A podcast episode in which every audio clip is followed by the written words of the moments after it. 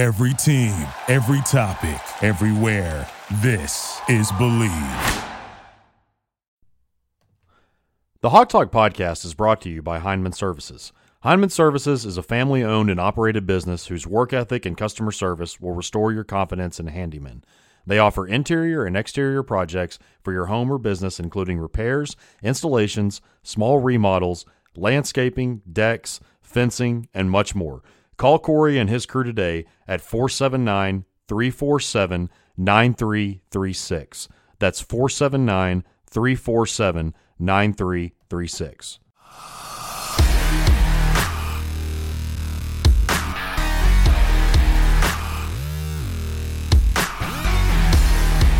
You're listening to the Hawg Talk Podcast, part of the Believe Podcast Network. With us on the line is the voice of the Arkansas Razorbacks, Chuck Barrett. A former guest of the show, Coach Mike Neighbors from the Arkansas women's basketball team. We have from ESPN's Around the Horn, highly questionable. Also a two-time Dan Le Batard Show Suey winner and a former heptathlete at Cornell, Sarah Spain. And we are happy to be joined by Martrell Spaight. Mr. Phil Elson, the voice of Razorback Baseball and the Ladybacks. Razorback Nation, thank you for tuning in to episode number 120 of the Hawg Talk podcast. I'm your Monday host, Kyle Sutherland, and for our Friday show, Porter Hayes and Kevin Bohannon are going to be talking with ESPN senior writer and author of the soon to be released book, Sidelines to Bloodlines, Ryan McGee. I'm sure you know him from the SEC network, but he was also featured in the 40 Minutes of Hell documentary featuring Nolan Richardson's Razorback teams. Before we get into the interview, I want to remind you guys that the Hawg Talk podcast is brought to you by Bet Online. The wait is finally over. Football is back, and you might not be at the game this year, but you can still be in on the action at Bet Online. From game spreads and totals to team, player, and coaching props, Bet Online gives you more options to wager than any other place online. And there's also an online casino as well, and it never closes. So head to betonline.ag today and take advantage of the great sign up bonuses. Again, that's betonline.ag and sign up today. BetOnline, your online sportsbook experts. Welcome, everyone, to the episode 120 of the Hawg Talk podcast. I'm your host tonight, Porter Hayes, and alongside me tonight is Kevin Bohannon. Kevin, man, how's it going? Man, football is in the air. We've got a great guest on tonight. NFL's kicking off, high school's going, college is getting rolling. So it's a great time to be a, a football fan. Oh, I know. It's finally kicking off. And for so long, we've been thirsty for, I mean, sports. You know, we've watched everything from curling to the TBT tournament to The, the, Ocho, yeah. all of it. But tonight, yes, we have a very special guest for you. You can see him all over ESPN, especially on Saturday mornings. My favorite show with Marty and McGee. Mr. Ryan McGee is on with us tonight. Ryan, how are you doing? I'm good. You, you're my new best friend. So if you All said right. that's your favorite show and Saturday morning, Oh, I appreciate it. Yeah, man. That's uh, we're the we're the official show of dads getting donuts. Is what we always That's say. right. That's, uh, and we, we've been that way ever since they moved to Saturday morning. So we'll take it. Well, I have a, I, I work for a, a satellite company, and I have to work every Saturday, so I leave about 6.30, 7 o'clock every morning. So, Perfect. but the downfall is that when college football season kicks off, I lose y'all. So it's kind of a bummer at the same time. Yeah. Well, I think this year might be a little different. We're, we're um, I think we're we're going to be on on Saturday. We're, already on. Uh, we've already been on a couple more Saturday mornings than we normally would be. Normally by Labor Day weekend we're done. You know, we, we start we move Marty McGee to Wednesday nights. But this year, I think we're going to stick on Saturday mornings for at least a little while longer, and uh, and then the Wednesday night TV show on SEC Network will start uh, right before the SEC kicks off. So September twenty That's good news. Break, yeah. Breaking news. That's Yeah. first we have some Awesome. breaking news There on the go. Hog Yeah, Well, the yeah, uh, let's with- dive into the, your the show. I mean, how Lodge hard- Studio. How hard was that transition when everything shut down and y'all were kind of forced to go into your homes and do this? And and uh, yeah, us guys, we do things on a podcast on iPads and phones, but when you're really having to do a nationwide ESPN show, how hard was that transition to go from a studio to now you're in your homes, trying to really trying to coordinate with somebody that you can't see like when you're in studio? Yeah, you know it wasn't that bad because it's how we did the show when we were just on the radio before. You know, we we got our big brand new Wilderness Live studio uh, back in 2019, and and we we uh, honestly, we kind of or back in 2018, and we uh, we were doing the we just did radio. We stood on Saturday afternoons, like at three o'clock, and we have these magic Comrex boxes like everybody does, and we could do it from anywhere. So Marty, you know, and we traveled so much, particularly back when we were co- both covering NASCAR. Marty would be in a hotel room in Michigan, and I'd be in a hotel room in Florida, and we would just do the radio shows. And so we kind of fell back to the way we used to do it. But yeah, it was weird, man. I will say this: over the summer, I did that. I did the radio show that they simulcast on the SEC Network. It was just with it's the step, looked like the Step Brothers movie poster. It's me standing there.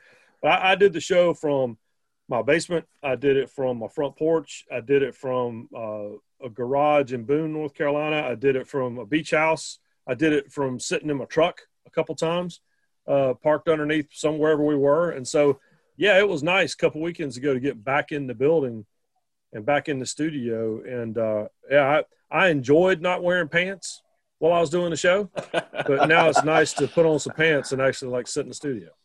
yeah, and, and, that's the thing, and you, you kind of lost a treasure. You know, Christine Lisi was one of the oh. ones that really got us connected in, in, in to get this interview going, and she gave me some some info because you know later on in the show I, will I'll give the shout out to the, to my local high school team on a goodie bag I got coming your way. But yeah, Christine left, and she's on. She she moved up to the. She's a big deal. Le Batard show. yeah. Well, Chris. So Christine and I have been friends. I started at ESPN as a production assistant right out of college, 25 years ago, and Christine started right after me. And so we, our, our apartments were around the corner from each other when we were both right out of college, both starting at ESPN. So I've known Christine my basically my entire adult life, and so it was the greatest thing. It was my idea. We were like you know, we, we got a little we got a little criticized by the bosses because we would go sometimes for two hours without talking about sports at all. And I was like, all right, well, I think I can I got somebody who can get us to talk about sports. Christine Lisi's doing our sports center updates. So we started bringing Christine in and eventually we got her to where she wasn't talking about sports. so we so we won her over. But yeah, I keep telling Le Batard and those guys they owe us because uh, uh, you know I'm so happy for her, but I'm sad for us because we don't have her on our show anymore. Yeah, definitely, man. One, her her baking tips. I mean, she yeah. could write ten cookbooks, and and her laugh is contagious. And the thing is, and I wanted to kind of really touch on what you said about not talking about sports because so many people complain about it. But for and this is just me. You know, I, I work out of my van. I'm traveling all the time. You know, and you listen to sports radio all throughout the day, and, and it's like when you got shows like yours and Le Batard, and then we got you know our buddy Zach Arns got the Ruskin and Zach show here in Arkansas. You know, you mix it up and you make it not about sports, and it don't make it, it makes it watered down when you have twenty different people with the same opinions and are talking about the same subject. So yep. for y'all to really mix it up, and it's almost like I am. We're talking on the front porch every weekend when I turn on y'all's show. Well, that's what we're going for, and, and listen, more than anything else, Marty Smith and I are friends and we've been friends for 20 years. And so the chance to just get to just talk about whatever, and we don't prepare at all, and that you can probably tell sometimes, but we just kind of roll with it. And, and it's, we don't talk a lot during the week on purpose. We, we do some, but we never see each other. And that's on purpose because we want to, when we finally see each other and talk, to talk about all the stuff, we catch up on what's going on. So I appreciate you saying that. That's what, that's what we're going for. And, and you're right. Listen, uh, I have so many friends who are so smart and so talented, work on so many different radio shows. But the goal is to for everyone to sound a little different and to for everyone to sound unique. And I think we uh, hope, hopefully, knock on wood, we do that, and uh, and people seem to be enjoying it. I tell you, the funniest thing is so when the when everything was shut down in March, and everybody's having their conference calls, like, all right, what what are we going to do going forward, no matter what your business is. And ESPN Radio had this big conference call and they want to talk to all of us about all right listen there's not going to be any sports for the foreseeable future so we're going to have to get really creative and find some other things to talk about and then there was this pause and everybody's on the call right i mean the golics and you know everybody and, and there's this pause and i go well hell y'all marty mcgee we've been training for this our whole careers yeah exactly like, it finally came around to us yep that's right. And what y'all been getting in trouble for now, they're wanting That's right. to run with it. That's right. That's Setting right. the bar. oh, well, let's talk a little bit about, and you've come a long way from being a PA 25 years ago out of the University of Tennessee. Uh, you have a new book coming out. Let's talk Yeah. a little bit about it when it drops, how you can find it, and uh, what number book is this for you? This is uh, number four. Number four. Yeah, and and this is the I, I, this is the one I've always wanted to write. It's called Sidelines and Bloodlines: uh, A Father, His Sons, and Our Life in College Football. And I co-wrote this with my brother Sam, who's an attorney here in Charlotte, where I live. I went to Yale Law School. I'm not sure what happened to me. Uh, and then my my my father, uh, Dr. Jerry McGee, uh, who was a university president. Also, don't know what happened to me there. And but Dad was a college football official uh, at Division what we used to call Division One, the, the Yeah. FBS level, uh, from 1982 until he retired. His last game was the BCS National Championship game in 09. So that was uh, Tebow in Florida versus Sam Bradford in Oklahoma. And you know, 404 games, couple Rose Bowls. Uh, had Arkansas in the Cotton Bowl in 2008. Um, had Ar- had Arkansas in a couple of, of regular season games, but but but he uh, worked worked worked four national championships, a couple Army Navy games. Uh, I mean Georgia Georgia Tech, five Clemson South Carolina games. I mean every game you could think of, Dad worked, and he was in the ACC and the Big East and back in the ACC, and he loved being in the ACC because they travel all the time. And so you know, as you guys know, the visiting team these days brings the officials. Right. So dad got to everybody says, "Oh, your dad was in the ACC and he only saw X number of stadiums." Not true. He saw every stadium you can think of and and got to go there traveling with ACC teams. So yeah, well, and you know, right there in Arkansas, uh, y'all had Danny Ford there for a split second. Uh, broke my heart when I was at Tennessee uh, when Danny Ford had his stint at Arkansas. but but but there's so much Danny Ford in this book because uh, Dad was in the ACC in the '80s, and that's when Yeah, Clemson, was Clemson. rolling, man. And uh, as you guys know, Danny Ford's a character of the highest order, and uh, Yes. there's stories in there. Danny, Danny grabbing Dad before his first Clemson South Carolina game, accusing two of the other officials of being cheaters. It turns out he might have been right. Uh, Danny, Danny Ford having too many beers uh, at the at That the was coach- probably right. yeah at the coaches at the coaches clinic. He's trying to. He's he was in Dad's hotel room with a bunch of the officials, and he's trying to explain this new rule and how he doesn't like it. And he starts trying to demonstrate it. He had too much to drink, and he crashed face first through a coffee table. Oh the hotel room. gosh. And so that night, Dad and his longtime roommate and uh, crewmate Bill Booker, they're laying in bed, and my dad yells over to Bill. He goes, We're going to have to pay for that table they broke." And about two o'clock in the morning, there was a knock on the door, and there was a grad assistant from Clemson that had a brand new table. He brought the new table in. And he picked up the pieces of the drunk Danny Ford destroyed table and walked out the door. Never saw him again. So, but, but the story with dad, if you've ever wondered what my dad was a field judge, if you ever wonder what the coach was yelling at the referee, what the referee was yelling back, a lot of times, uh, that's a lot of what's in the book. And then my brother and myself, I mean, I had my first sideline credentials when I was 13 years old, and and um, it got run over by a linebacker from University of North Carolina. And all I could think was, this is the coolest job in the history of the world. I'm looking at these photographers and reporters and uh, TV cameras. I'm like, how do I get to get paid to go to college football games? And don't tell anybody, boys, but uh, they pay me to go to games. And so uh, the, the dream happened. And, that, and I'll write about that in the book. Yeah, That's that's, aw- one thing. I can't wait to read that book. That's that's because you know it's like you said. It's you got to write it with your family, and it was about your family, and so it's kind of you know it's almost like how many times did you just have to step away from the pen, step away from the computer, gather yourself, you know, because you know something like that. It's about your family and your dadding, especially when it comes to sports and fathers. Man, that's a, that's that's a deep deep subject. So I mean, I could just imagine how many times you just had to hit the reset button and dive back in. Well, that's that's why you know, you know, better get it right, right? I mean, all the stories that my dad and my brother and I have told over the years, and um, and now I want to make sure I got them all in there, and just to be able to sit with those guys. You know, we, we get so busy. My, my dad was a college president. My brother, like I said, is an attorney, and I travel. You know, when when things are normal, I travel every single week, and so we live about three miles apart. My brother lives directly in between me, my house, and my dad's house. And it's the first time since I was a high school senior that all three of us are living really in the same place at the same time. And we never see each other because we're so busy. So the book was an excuse for six months. I call, hey guys, we got to get together for the book. And that was the best part was getting on YouTube and finding like the couple of calls that still drive dad crazy. Like he's not sure if he got them or not.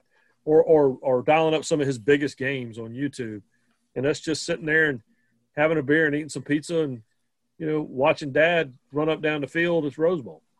So, so speaking of that, so what was your dad's reaction the first time? You know, because growing up, you know, you didn't have video replay or anything.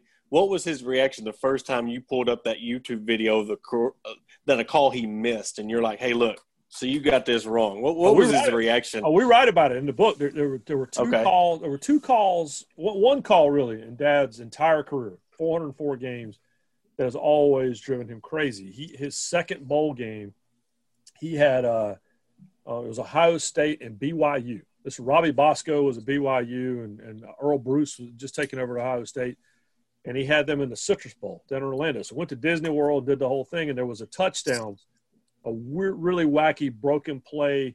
Bosco throwing the ball back across the field against the grain, 50 yards to this receiver from BYU.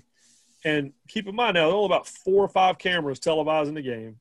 When we got home, all we had was a VHS tape that was that was grainy as it could be, and Dad was convinced he'd missed that call. My brother and I thought he got it right but it was very inconclusive watching the replays on the videotape. Well, I tracked down the wide receiver from BYU, and uh, who who scored the touchdown. And uh, there was some question whether or not he cut across the pylon in time, or whether he got pushed out before he got there, whether the ball broke the plane. And I, I tracked this guy down. He now works for uh, the church there in Salt Lake. He worked at BYU for years, and I tracked him down. And I said to him, I said, "All right, I need you to tell me because this has bugged my dad forever. Did he get your touchdown call right? And he started laughing and he texted me a picture. The mouse pad on his desk there at the church is of that play and him celebrating the touchdown. He said, So, hey, so first of all, I want to tell your dad, he changed my life. To this day, people stop me in the street. Remember when we had that touchdown against Ohio State? He had a coworker from Ohio State that he keeps giving a hard time, but he said, But your dad missed that call.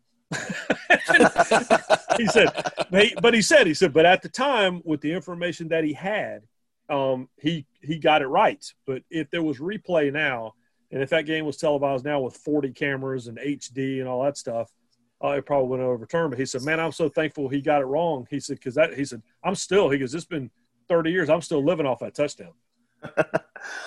Ryan, I can really relate, you know, to the book. You talk about your brother and your dad. My dad coached for 39 years, and yep. my first year coaching, I was the offensive coordinator. He was the line coach, and since he retired, we've got to officiate together. Now that I went back into media sales, awesome. so I, I understand that, and we and we officiate on a crew together. But I saw your picture on Twitter, and I had to ask this: if it's safe for the podcast, what was the joke that your dad told? while you were on the sideline. Oh no, well no, I can't repeat the actual joke. but no, but what was funny was was that uh, so th- this was the Oklahoma Florida, um, you know Bradford and Tebow, and Oklahoma had averaged fifty something points a game that year, and Florida yeah. had two. And that game was sloppy. This, this, was back, you know, the BCS championship game sometimes was six weeks after the regular yeah. season. And so it was a sloppy game, and the final score was, I mean, it barely broke double digits. And so, yeah, when you know they only allow you to be on the sideline for the last few minutes of the game if you're you know from the press box media. So as soon as, as soon as the last three minutes, I'm on the sideline right behind Dad. This is the end of his career, and Dad saw me and he immediately said, "He goes, I don't believe this game is going to be 55 to 52. Do you?"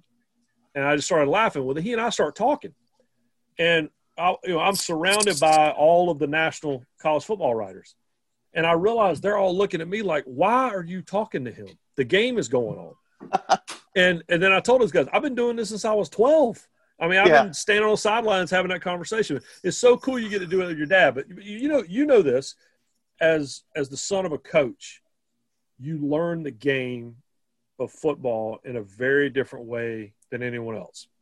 And when you're the son of, a, of an official, you learn the game differently than anyone else. I mean, my childhood, you know, if they changed the halo rule on a on punt returns, my dad would come in with the rule book. Let me explain. He'd come from the rules conference. Let me explain to y'all what the rule is. And he like he get me and my brother and my mom and the dog and an ottoman, and we're all in the den. You know, and he's explaining the, the kick return rules. So that's that's how I learned football, and right. uh, and, and it's how you learn it. So I, I always relate the way the, the kids of officials learn football to kids of coaches because you know, you can be a fan and watch as much football as you want, but at the end of the day, until you've sat and watched film and you've seen the work that goes into it, uh, whether it's an official or coach, you don't know.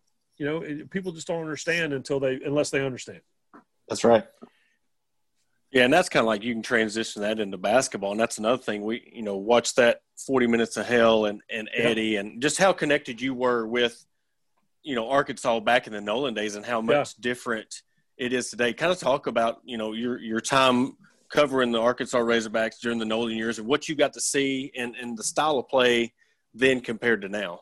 When it started as a student, you know, I was a student at Tennessee, and um, and man, what a time! I mean, I, I was at Tennessee with Allan Houston uh, and at LSU, you had Shaq and Stanley Roberts and you know Mahmoud Abdul Rauf, Chris Jackson, those guys. That's right. And Arkansas was flying up and down the floor, and Kentucky had Mashburn. I mean, it was, what an incredible time. Uh, and oh, by the way, Florida was was was becoming really good at basketball. So it was yeah, it was a crazy time. It really was. And, and I just to to watch those teams, those Arkansas teams, as a fan, usually with my team getting his butt kicked and then to get to cover those teams, and it just was um, it just was a, it, it, it was artistic, and that's what I loved about it. And and, and Coach Richardson, um, the way that he talked about that offense and the way that he talked about his program and that swagger that he had, you know, you got to back that up, man. And he backed it up, and it was just it was revolutionary. It, it just was um, uh, you know, I, I I know I know about UNLV and I know about you know uh, what the West of the Loyola Marymount teams and all that stuff were running, but but but I always felt like the 40 minutes of hell was was just a much more refined, artistic version of basketball. You know, if you were an old school basketball fan, uh, you turned your nose up at you, what UNLV was doing, and you turned your nose up at the Fab Five, and you turned your nose up at some of these other things. Uh, uh at least I'm, I'm saying a lot of old school basketball fans did, but there was something different about Arkansas because there was still fundamentals in there that you could relate to no matter when you played. And so uh, I just, I just, uh, you know, I was a lot of us were in this situation that we're students at a rival SEC school, but we're rooting for Arkansas because it was just fun, right? It was just fun to watch. Yeah, it was all, very exciting. It all changed in night in the the season when Larry Johnson and the Running Rebs came to Barnhill, and he said, "Nolan, you better get you some men." Well, Nolan went out and got those men. Yes, he but, did. Yeah, and it was great to see because that's when I was 12, 13, 14 years old and getting yep. to get out of class to watch the SEC tournament on Friday because you knew we already had a bye going into Friday. Yep.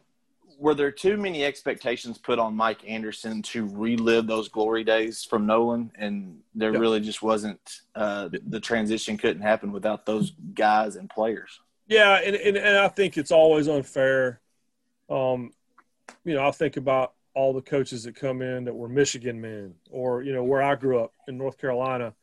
You know, the, the attempt to if you're going to get a coach, it has to be someone with ties back to Dean Smith or Alabama. You know, it has to be right. a coach that has ties back to Bear Bryant. At some point, that tree runs out.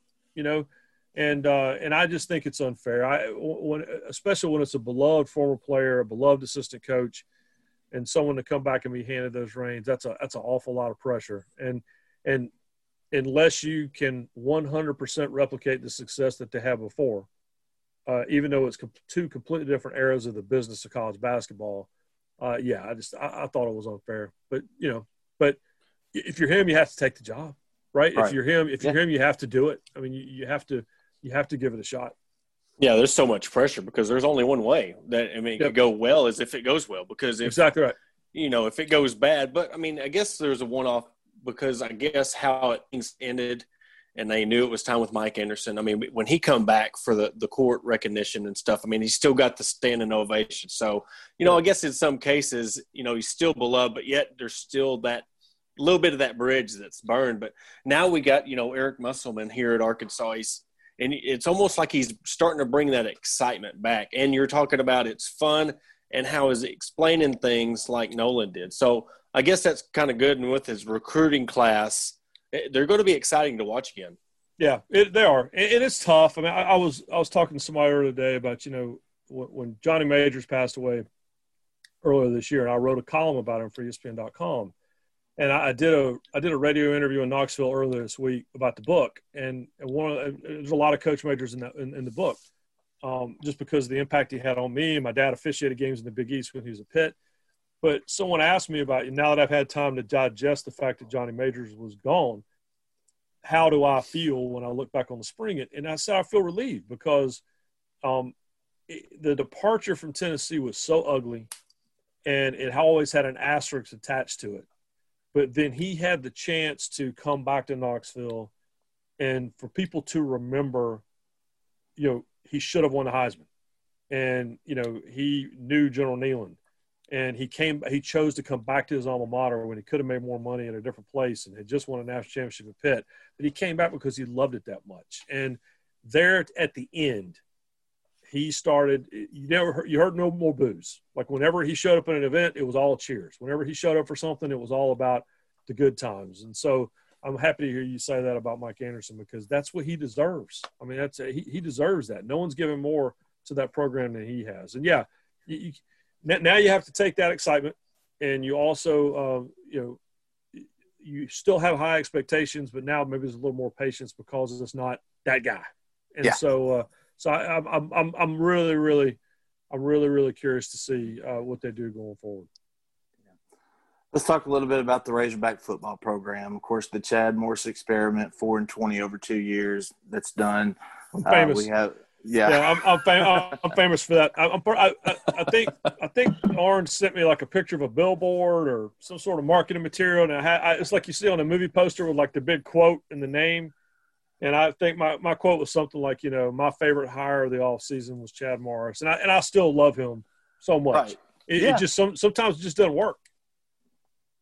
Yeah. And it, it just unfortunate, but let's talk about Sam Pittman and talking to some of the guys in the program, you can already see that they're getting behind him, and that's just not what it seemed like with Coach Morris. But talk a little bit about what Sam Pittman has brought in a short period of time not with just the players, but with the staff that he's assembled around him? Well, he's a motivator. I mean, first and foremost. Um, and we had him on Marty McGee uh, just a couple weeks ago, and he said, you know, I, I'm always curious to talk to, you know, first time, big time head coaches.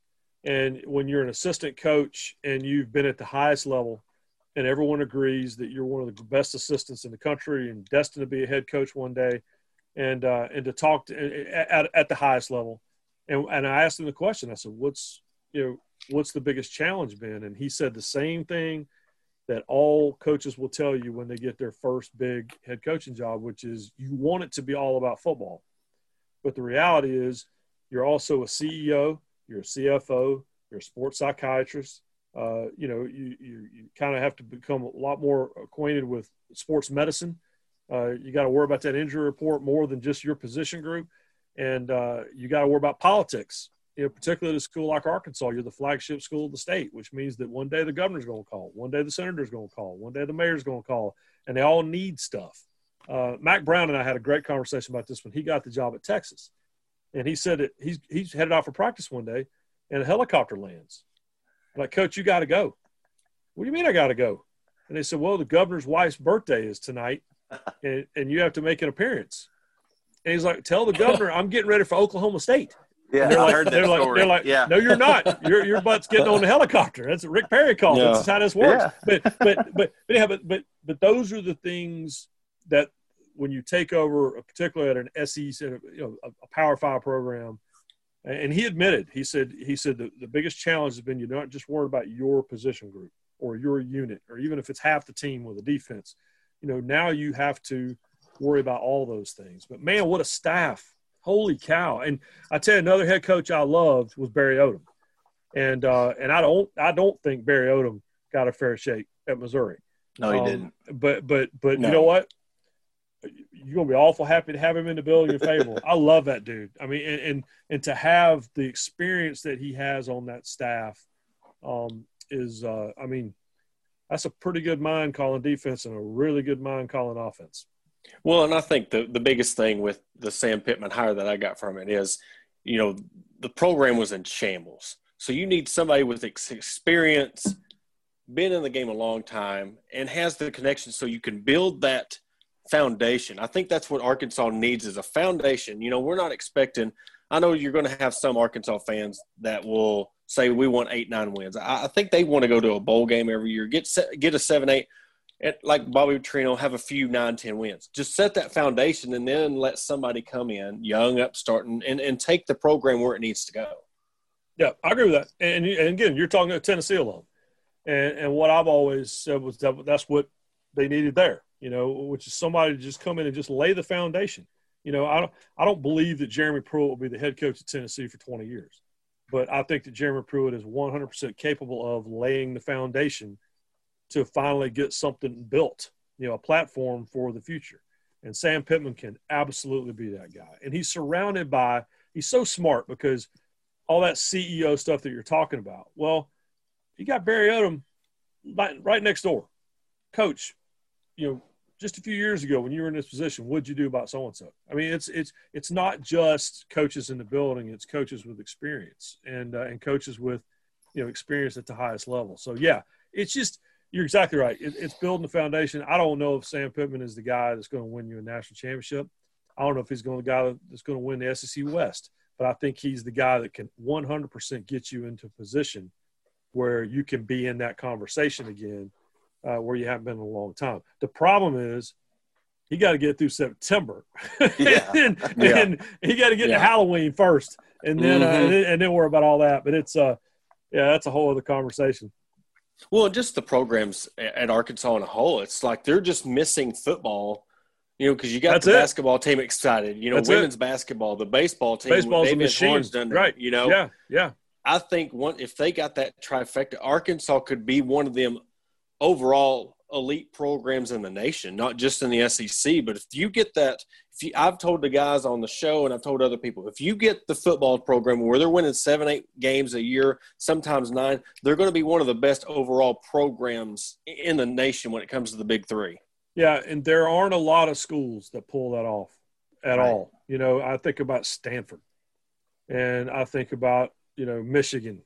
You know, I, am trying to. You know, uh, Florida, yeah, Texas, yeah. Florida was there for a long time. You know, I, I, there's, but but but it, that's a that's a single digit conversation about schools that are great across all the major programs. And so, yeah, you're right. It's the only piece that's missing, and it sounds really yeah, simple.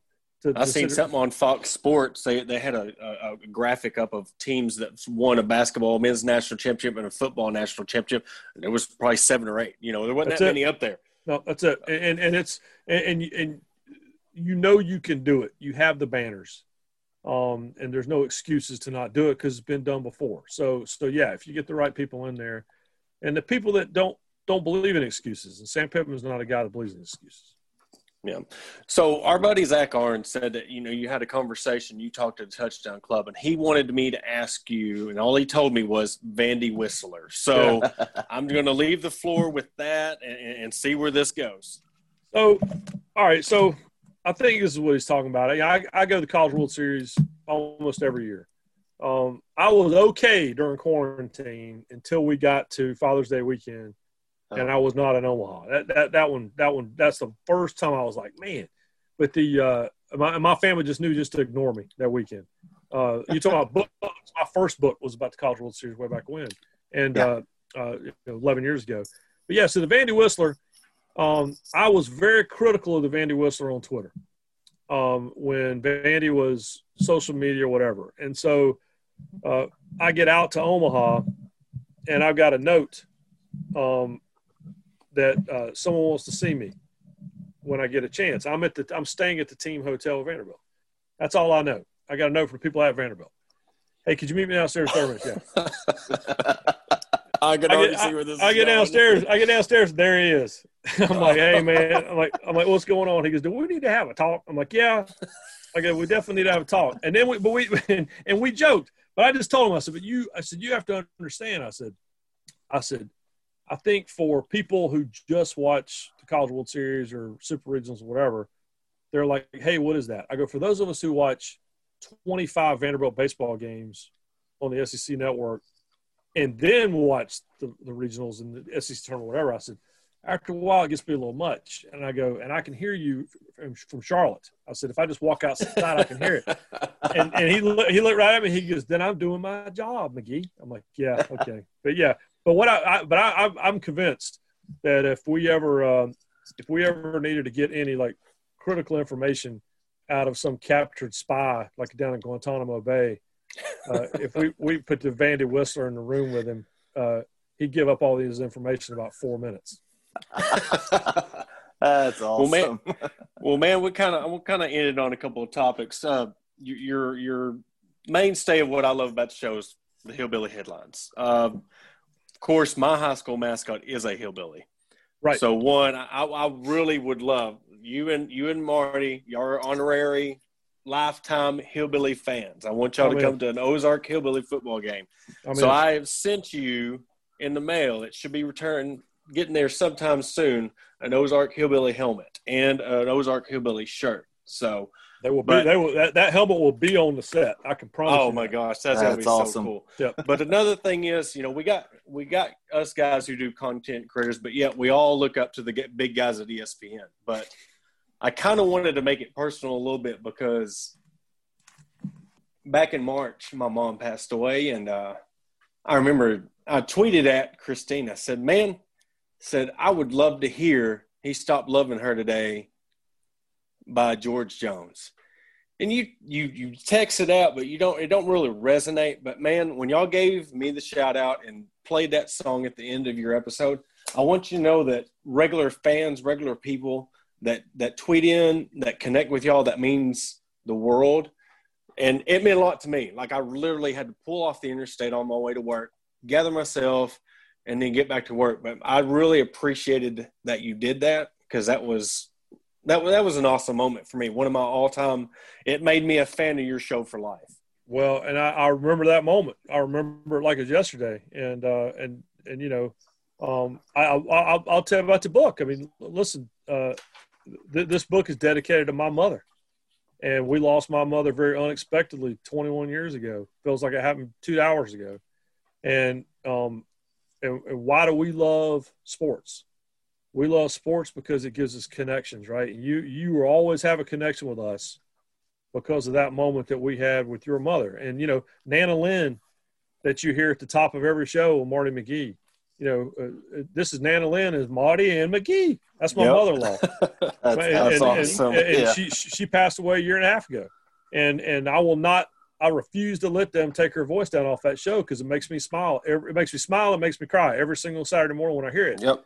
And and in this book, we write about the fact that um, you know, we call it sidelines and bloodlines for a reason because football, and it's true for you guys just like it's true for the McGee's, is part. It's such a part of our life that it, it gives you memories, but also gets you through the bad memories. And when my mother passed away so unexpectedly, that spring was so terrible and that summer was so terrible. But you know when it finally started feeling somewhat normal again was that fall when dad got back to football games and he got back on sidelines and he got hugged around the neck and and guys uh, you know, dedicated games to my mom and that's that's how that's football saved his life that fall and uh, so yeah man listen I, I that meant a lot to me that you would even ask us to do that and I'm glad it meant so much to you that was one of my all-time favorite Marty McGee, McGee moments Oh yeah, it's it, it's the thing. You just because you, don't expect it because you know people that tweet in, you know, they're like, "Oh, it's big ESPN." They for y'all to do it, but that's what I love about your show. yeah, you make you it have real. These guys on, you go down these ten minute rabbit holes about oatmeal cereal and Neck from Alabama. I mean, all of these guests. I mean, when you walk away from the show, you're going to have all those memories, and I think. I can speak for all of your fans and saying that's what sets your show apart, and that's what will make your show be as successful is because you connect with the regular people. You don't have an agenda. You want to come out on a Saturday morning with your coffee and, and talk about sports and, and the love of the game. So I really appreciate that. Yes, sir. When lo- love a family. I mean, you know, Marty's book never settle. It, you know, there's so much in there about his daddy and his mama who both are gone, and uh, and it's just um yeah. It, listen, it's uh that's I, I love hearing you say that. I love hearing people say that because um uh our our whole goal is just to let's just hang out and have a good time and listen and when when, when it's a tough time and when the topic is tough, whether there's coronavirus or whether it's social justice or whatever, we're going to talk about it. And and you know, one of our very first podcasts was the day Stu Scott passed away, and and it was a friend of mine from my first day at ESPN. And and so we'll we will we will absolutely tackle the tough stuff, but our main goal is let's have a good time. And uh, and that's uh, I'm so glad to hear y'all say that you do. Yes, sir. Well, well, that will do it. Ryan, thank you so much for being on the show, taking the time to, to be on with us, man. It was such a pleasure, such an honor to to get to talk with you, and man, it was it was really cool just to to BS with you and talk some Arkansas sports with you. Hey, man, anytime, and uh, yeah, sidelines and bloodlines. Get it now wherever you buy your books, and uh, yeah, I'll, I'll make wait. a deal. I'll, I'll, make a deal with you. Y'all buy a couple books, and I will guarantee you that Ozark Hillbillies uh, helmet's going to be sitting out there on that set as soon as we get it. Uh, I'm going to definitely go to. I'm going to get a book tomorrow. That's right. hey, yes, I appreciate Thank it, boys. You. all the best. Thank you. Thanks, Thank Ryan. Sir. Well, that will do it for an episode 120 of the Hawg Talk podcast. For Kevin, myself, and our special guest, Ryan McGee, thank you for tuning in and go Hogs.